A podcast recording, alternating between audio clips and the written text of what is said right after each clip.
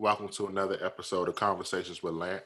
I'm your host, James Lampion, and my guest today is mechanical engineer, Mr. Richard Meadow. Thank you for joining me.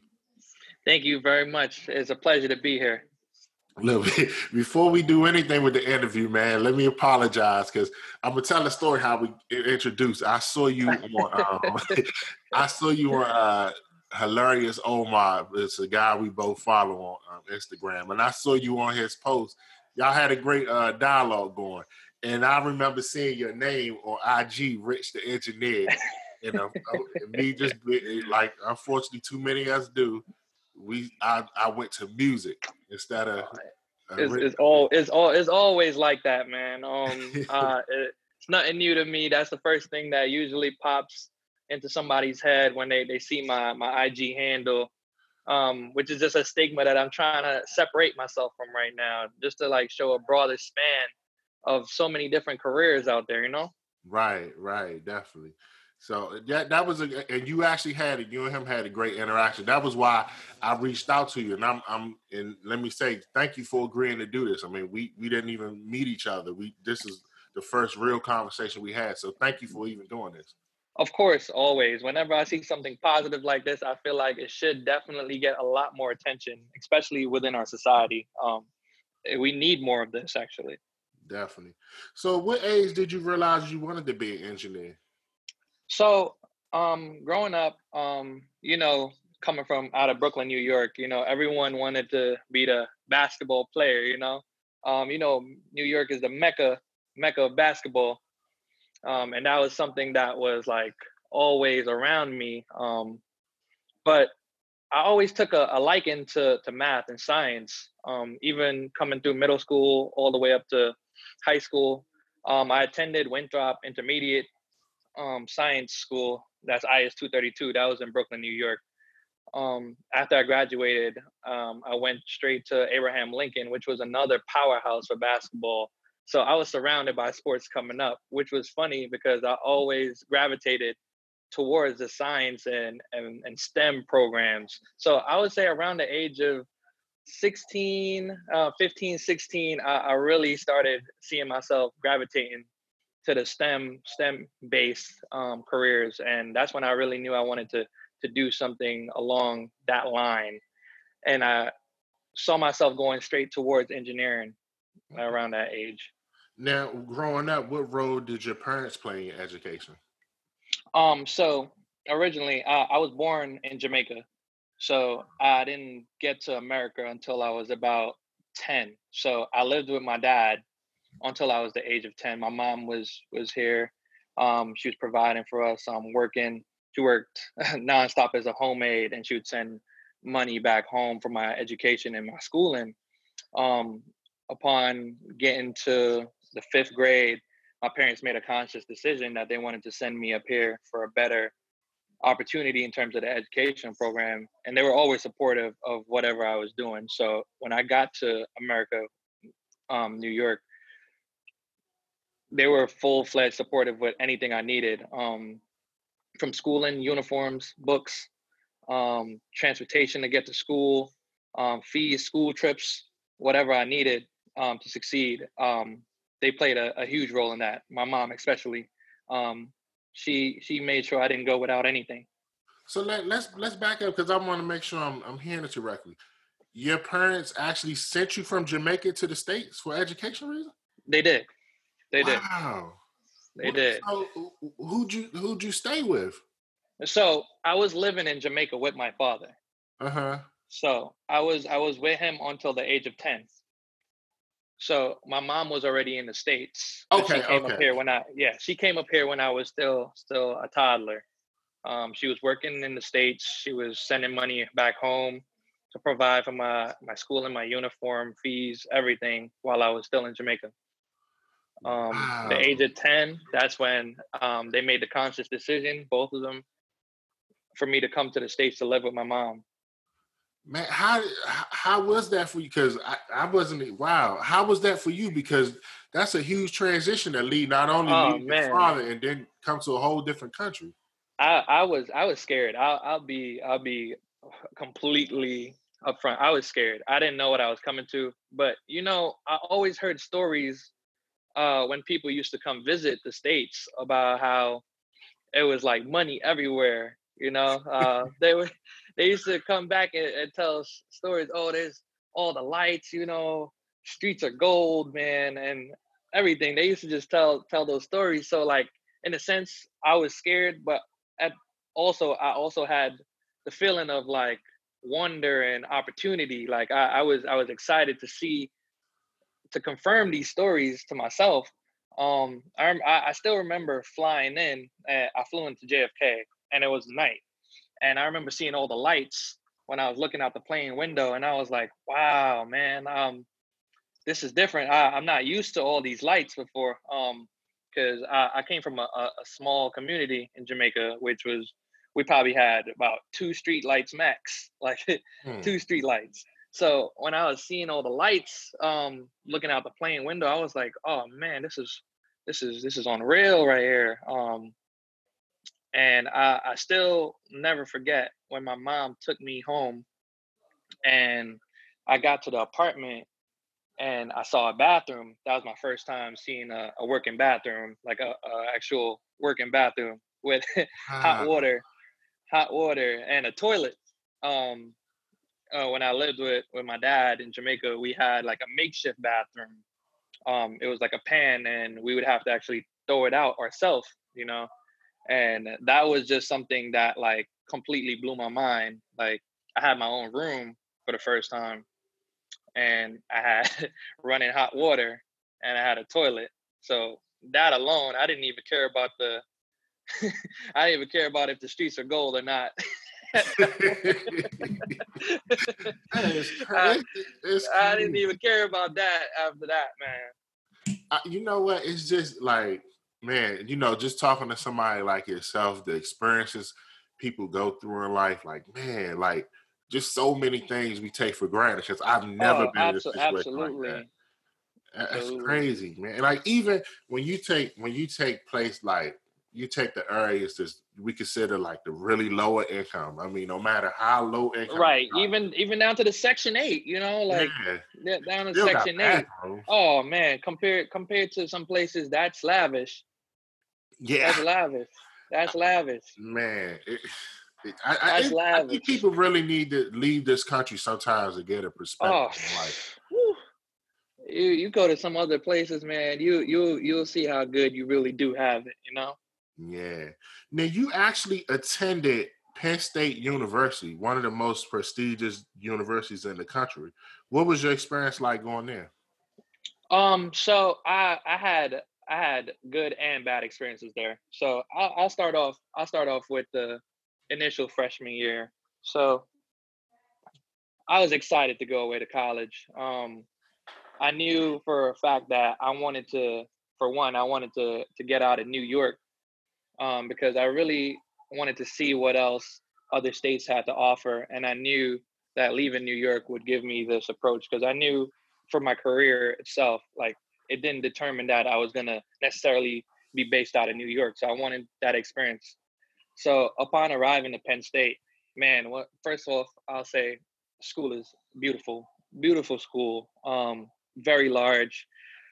You have scenery for days. Um, Top notch education program, especially the engineering program. Uh, they don't they don't penny pinch when it comes to providing you with resources from labs um, to the professors. But for one, I will say it was something that shocked me because when I got there, I didn't really know what a PWI was at the time, um, which was a predominantly white institute. So when I got there, uh, and I, I, I kept seeing so many, such a small African American community. Um, it, it, it was an initial shock for me at first. I'll, I'll definitely say that my my my classroom environment was the, pretty much the same. I was possibly two African Americans in my class out of about 60 about about 60 yeah uh, that that's the that's the ratio i was working with. How did that make you feel? Like this and that? Um I, I would say that that made me feel like I was I was I was always I was always different. Uh, I'll put it like that. It, it, it made it definitely highlighted the fact that I was different and the fact that something needs to change about this. Did it did it make you feel like you needed to do even more than what your other classmates were doing? Oh, absolutely. Absolutely. I felt like I, I always had something to prove. Um, whether it be assignment based, um, whether it be internship based, it, it, was something that that followed me constantly uh, throughout my my collegiate years. Um, something I, I, I, it was almost a, like a chip on my shoulder to say the least. Wow. Now you, uh, you know, we all know, you know, going into an engineering program, there's going to be a lot of math, a lot of other studies. But what were some of the biggest challenges you faced becoming an engineer? Okay, so one thing I would say that I definitely faced was the fact that engineer engineering it's when you're coming out of school or even when you're still within the school structure you are basically accredited based on how many internships and the credibility of the internships that you do. So one one of the main challenges I would say that I faced was the fact of acquiring an internship. That was something that I felt like when even when I went to these um, conferences, um, the recruiters would always tend to kind of look down on the African Americans when it, when it came to accomplishments or they felt like oh you weren't good enough. And that's something i constantly had to prove to myself that i, I was good enough. And I, I constantly tried to prove that whenever i went into an interview or had an interaction with a recruiter because they would feel that oh i was sponging. I didn't deserve to be where i was. And that's something that it, I wore on my sleeves um, constantly wherever I went. Another thing I faced um, was the fact that when you're in an engineering program, you have a lot of team exercises, and when you're clicked up in a in a team base like that, you have to have various inputs on how to go about implementing a particular plan whether it be a civil engineer plan or a mechanical engineer plan to solve a problem. And my team members are I know another another fellow African American engineer that I had. They wouldn't they wouldn't take our our input serious, or they would try to put it to the side, push it to the side. And that's something that we constantly had to fight through to stand on what we said because half the time they think that we don't know what we're talking about. How did you, man? Uh, did, did, did all this stuff? I'm, I'm sure it had to be discouraging.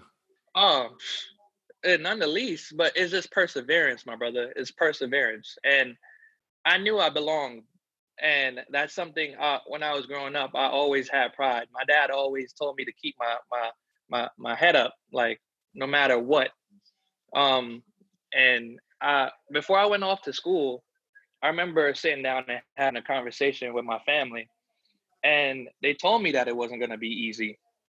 So it's something that was instilled in me. So I knew that it wasn't going to be an easy road. Yeah, but man, just you know, just dealing, just de- I mean, it's one thing for somebody to tell you, but I'm but just oh, being in that room. When you yeah, when you experience it, is it, it definitely hits you a lot different. Uh, without a doubt, it definitely hits you a lot different what were some of the things you did to keep yourself going? Because I know you had perseverance, but but was it like some certain techniques? Did you like pray more, talk more? What what helped you get? So so some of my my my definite coping coping mechanisms was the fact that I would constantly call my sister back home. Um, I would talk to my parents on the phone, and one thing that I will definitely always give be thankful for was the National Society of Black Engineers, which was an organization that actually came to Penn State. And that organization was a safe haven for me because it it brought me around other black engineers and other minority group of engineers. And that really helped to keep my morals really high. Like like this is this is something I, I can do. Like they would bring in professional they would have professional panels where they would bring in African American engineers that were already in the um the work the working world. And just talking to people like that really did a, a lot for me. Like it showed me that this goal can be attained. Like it wasn't as far fetched as i was thinking. Yeah. Now what are some what are some things you mentioned like the national society of black engineers uh, what are some things that you feel we can do within our community to promote STEM, the STEM program? Oh, so this is something um, I'm actually working on right now as well. Um, I have a foundation which is called Richard Middow Foundation.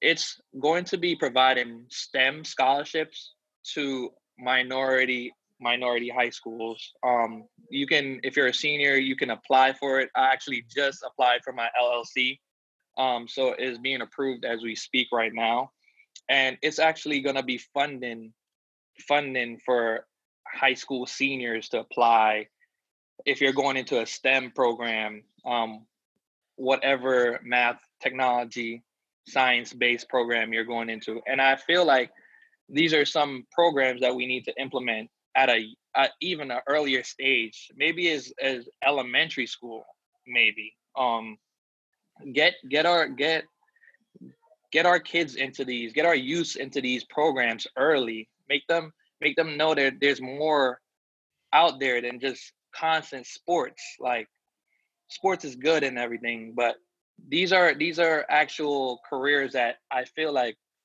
minorities need to be a part of. Like we need to be more heavily based in these these job these job markets, man. Like, cause honestly, I'm looking in the workplace and I can't I can't pick out three other people that look like me. Man, I can't pick out three other people that look like me. Hmm. Wow, that's gotta be that's gotta be tough though. Every like just being in that being in that environment where it's just so many people look different from you. Oh man, it's it's it's something that is constantly on my mind. It's constantly on my mind, and like I just feel like we need to we need we need that needs to change. That's something that we need to try to bring a change to. Definitely. Now you you know you you still a young man you only 23 right? Yes.